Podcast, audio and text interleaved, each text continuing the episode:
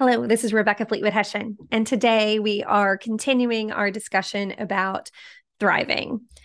And we discussed previously the difference between striving and thriving and the evolution into the age of humanity, leaving behind some of the mindset of the industrial age model of work and education. And we covered the three keys to rise and thrive, which are story, money, and rhythm. And we're going to start with story. Well, why do we start with story?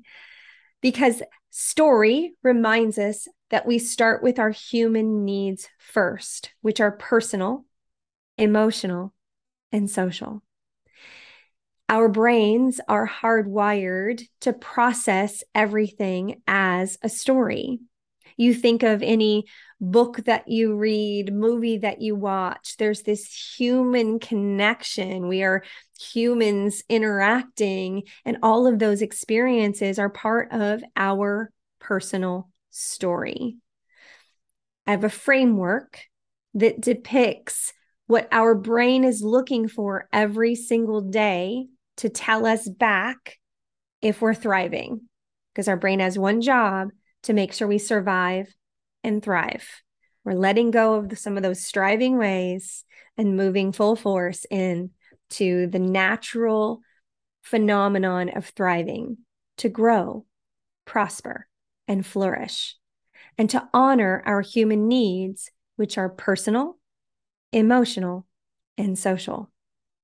And so, this framework is a way for you to check in on your personal human needs to ensure that you're creating the conditions to thrive. Because we're it's up to us to create the conditions to thrive. We don't wait for someone else to give us permission. We choose the things to get us to thrive. All right. I'm going to go through these six things that your brain is looking for every day to ensure that you can thrive. At the very base, the very bottom of this framework, the starting point as we climb this ladder is food, water, rest, and energy. So you'll notice this is a, um, a departure from a traditional look at, say, Maslow's hierarchy of needs. So I'm I'm not paying attention to physical safety. Most of the people that i work with that is not a concern for them but a bigger concern is how well that they're caring for themselves with nutrition hydration rest and doing things that help recharge and rejuvenate our energy largely through movement.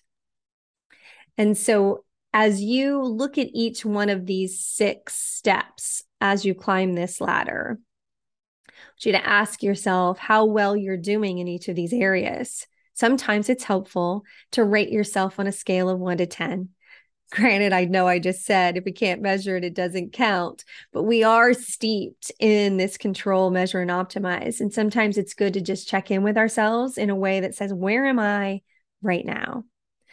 So, number one, how are you doing in food, water, rest, and energy? Second box, just as important as did you eat lunch, is how much daily stillness you are getting in your life. Daily stillness. I know, let that one sink in for a minute. and in that space of daily stillness, I'd love it to be 30 minutes to an hour a day of stillness for you. This is where we very intentionally speak to ourselves anything that happens in our lives, the first conversation that we have is a conversation with ourselves. And so to be intentional about our conditions for growth is daily how we speak to ourselves to prepare for the day. It's where we choose optimism, believing that what's ahead is giving us the experiences that we need to thrive. Having faith that things are all things are working together for our good. It's having faith that things are lining up to serve us. Gratitude. Practicing gratitude opens up our hearts and minds in a way for us to give and receive. All of these things are a part of spending each day in stillness to prepare for the day. Again, ideally 30 to 60 minutes. If you can just start with 10, if you're not doing it at all and you're like 30 minutes, what you talking about, girl? Okay, 10. Just start with 10. The next box is how well we know ourselves. Do we know our unique gifts, talents, abilities, our personality, our style? We are unique down to our fingerprints. And the more that we know ourselves, the more we can trust ourselves. And so these first three boxes combine to form our personal meaning. And we spend time in personal reflection through that stillness, through doing some of the activities we're going to cover in future sessions to know ourselves really well. And that all of this, part of all of our lives, are emotional. In fact, we make decisions on emotion, we validate it on facts. Our brains are wired for that emotional connection that leads us to making the right choices for ourselves. The next three boxes are our purpose, because our meaning is for a purpose to connect human to human in a social construct. So, the first box in our social connection, where we find purpose, is our need for psychological safety. We're bringing our unique gifts and talents that we have taken the time to really know ourselves, and we're saying, is this a safe place where I can be myself?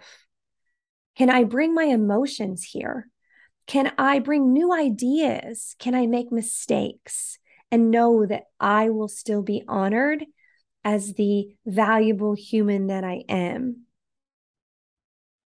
Once we know we're safe, then we can take these unique gifts and talents that we have and use them really intentionally in a way that serves other humans.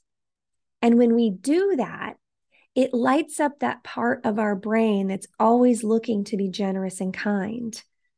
Generosity and kindness is part of our hardwiring as well.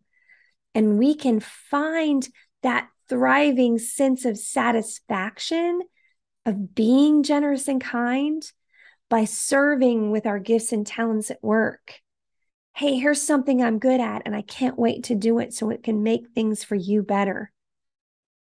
But it's also about receiving the gifts and talents of someone else on our team, in our lives, that is good at something different from us so that we can come together and serve one another with our uniqueness. Ultimately, that leads to the upper aspect of thriving, which is I know my value, I know I'm relevant, and I know the impact that I'm having in my life and my work. I'm not waiting for someone else to give me permission. I'm not waiting for someone else to tell me whether I'm good. I'm showing up knowing who I am, ready to provide value and be relevant, and looking for the impact that I'm having with and for others. And those six things in combination honor all of our human needs to be personal, emotional, and social. And when we show up in our life, in our work, healthy, healed, whole, knowing exactly who we are, that's how we get thriving.